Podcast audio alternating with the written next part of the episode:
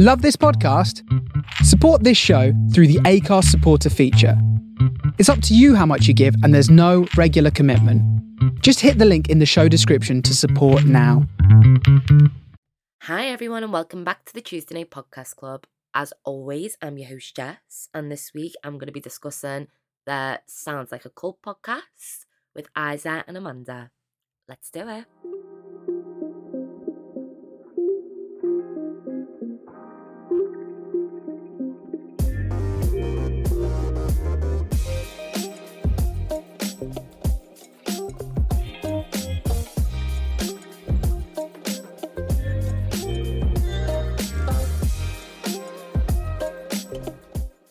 Sounds Like a Cult is actually one of my new favourites, guys. I'm not even just saying that. Like, I actually love it. I've binge listened to every episode and love it.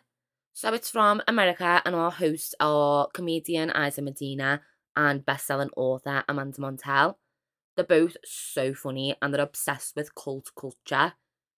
Every week they look into a different cult-like following and decide, okay, it sounds like a cult, but is it a cult? There's been episodes so far on Elon Musk, fast fashion, theatre kids, MLMs, just to name a few. And in every episode, they have comments from listeners all around the world via voice note on that topic and why they think it is a cult. They usually also have a special guest with like expert knowledge in the topic that's being discussed. And then finally, at the end, they decide whether this cult is go ahead and live your life, be in the cult if you want, just watch your back, or get the fuck out, you're in a cult. So let's get to this week's episode, which is on the TikTok cult. I'd never heard of this one, but it's crazy. Right, everyone just shut up because what the fuck is going on? This is a cult involving TikTok. Now I'm clinging to my youth as we speak. So I scroll endlessly through TikTok every night, watching people dance or prank the families. But I had no idea what was going on with the stars that are signed to 7M films. So our hosts usually discuss cult followed topics more often than actual cults. But this one is actually sounding very NXIVM and I'm very uncomfortable with it. I am going to try my best to summarise this as well as I can, but it's a wild journey, so strap in. First of all, I love the cult stories, not like the cults themselves. Obviously, the world's wild enough, we could do without them.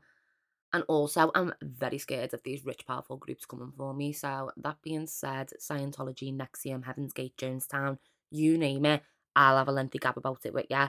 But I think we're all very guilty of thinking that we'd never fall into that trap in reality.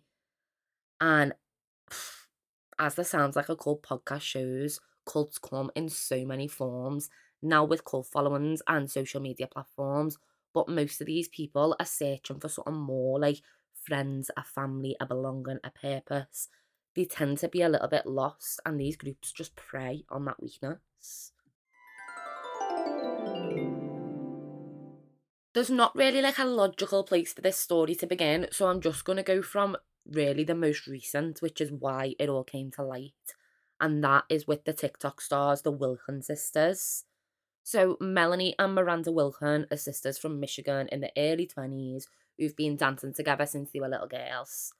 Obviously, in reality, it's so hard to make a career out of dancing, but they both moved to LA to pursue that dream as soon as they could, and the TikTok platform gave them a chance to actually make a career out of it. They had a joint Wilkin Sisters account that they posted on with all the dancers on TikTok, Instagram, YouTube, and they were doing so well with it until 7M's and the Shekinah Church. So the older videos together are the usual TikTok standard choreographed dancers, little bit sexy, fashionable, tiny little outfits, and loads of full family content, including the parents until the 24th of February 2021, which was when the last video was posted to their dream page. Then the content just stopped until February of this year. In between that time, Miranda, the younger sister, has chopped off all her hair. It used to be long and brown, now it's a short blonde bob. She joined a new management company, 7M. She started her own account and she stopped living and posting with Melanie. Then the biggest shock revealed was a new name, Miranda Derrick, a newly married woman, which her parents and sister had no idea about. So obviously that's a bit awkward. And as I said, there was a 12 month hiatus on the account. But then in February this year, Melanie and her parents posted a one hour statement video on the account pleading with Miranda for contact. They claim that she's joined a religious cult that's posing as a management firm, 7M, and they've completely been cut out of her life. Drama, let me say. So obviously you can't go around making those sorts of accusations willy nilly. But that being said, there is a lot of evidence and hearsay to back up the claims, despite the fact that Miranda has openly claimed she's not in a cult and she's chose to cut off her family due to the fact that her husband is a black man and they apparently don't like that. But not that it makes a difference. Melanie's boyfriend is also a black man and they don't seem to have an issue with that. So take from that what you will. So backing it up to 7M Films, that company is affiliated with this super exclusive church called the Shekinah Church that started in LA in 1994. It's an invite only kind of vibe, and initially it was Melissa who introduced Miranda to the church, but she got kicked out after she missed one service to go and meet a friend at the airport. So, yeah, straight away, suspicious that they're that controlling about where you should be. And first of all, can I just say this all blows me mind, you know? You can't just go around making your own church. I know essentially that is what all religion is, but at least the mainstream ones believe in something that's historic and travelled generations for centuries. I grew up Catholic and I'm not really practicing at all, but you can't just go around saying, like, oh, this is a religion now, come on, everyone join in, can ya? Or can ya? I don't know. So obviously, who was at the helm of this firm? A serial entrepreneur, rich man, obviously, called Robert Shinn. Coincidentally, it's always the rich man, and I'm not even giving him the airtime, but this man has seized his opportunity since 1994 to control and coerce predominantly very talented people of colour from poorer backgrounds, mainly from the south central LA area. And a lot of these people are krump dancers. Now, I've watched a load of the videos and they're amazing. And with Shinn and his family run operation and their money, these people who might otherwise not have the means to pursue the dreams that they've got can be offered with his help. But it seems like that comes at a big price and that's being controlled in a cult. Just like all the other cults before them. But Shinn does this through his social media management company, 7M Films. But get on this all of his previously cool, sexy dance acts that are now signed to him dance and dress so much more modestly and talk a lot more about religion on their platforms since being a part of the group like literally go down my rabbit hole and compare the videos. It's creepy and it sounds culty to me.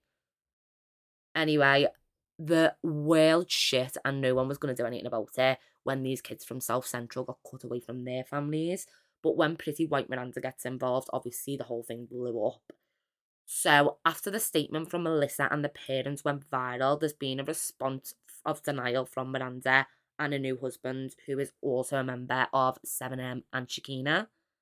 And various other people involved have also been speaking out about their experiences with 7M. So it's not a pretty storm. People are saying that it is a cult, people are saying it's not a cult. The ones saying it's not a cult are in the cult, so I don't know if you really want to take them at their word, but yeah, it's messed up. So these dancers all live in an influencer mansion, which also, by the way, sorry to all those who are in them, but I also find that culty and weird, but I don't know. One previous cult member, Lydia Chung, sued Shinn and the church in 2009, claiming that he brainwashed her and siphoned $4 million out of her. The judge in this case ruled in Shinn's favour, but because she'd handed over the funds willingly as donations, not because she weren't coerced. The judge actually did say in the judgment that Miss Chung was clearly coerced, but there's no law against coercion.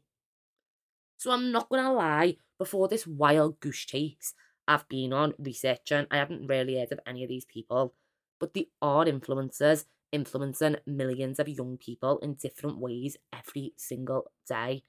And if this is a cult, that's scary because, like I said at the top, we're all like thinking that we're really strong willed and we'd never fall for anything like this. But social media and the 24 hour news cycle has put us all in a position today to hear everyone's opinions all of the time. And they are also algorithm to be similar to your taste based on what you've watched previously. So it doesn't take long to have your outlooks changed or someone talk and talk and talk a false narrative into you. Be safe out there, guys, and keep watching this drama unfold.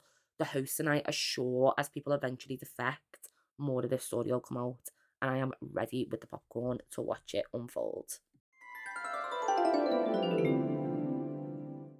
So, obviously, to conclude, the hosts think that this is a cult get the fuck out on their scale. And on my scale, I think this show deserves a five for absolutely go and binge now. Like, right now, go on. Because, like I said at the top, this has become one of my favourites. And it's something different to anything I've actually listened to before. It's interactive with the audience and it's light-hearted most of the time. I love it. You go, girls. Thanks so much for listening to episode 20 of the Tuesday Night Podcast Club. Please remember to rate, subscribe, review, and follow wherever you listen. And I'll see you next week. Please don't join a cult in the meantime. はイ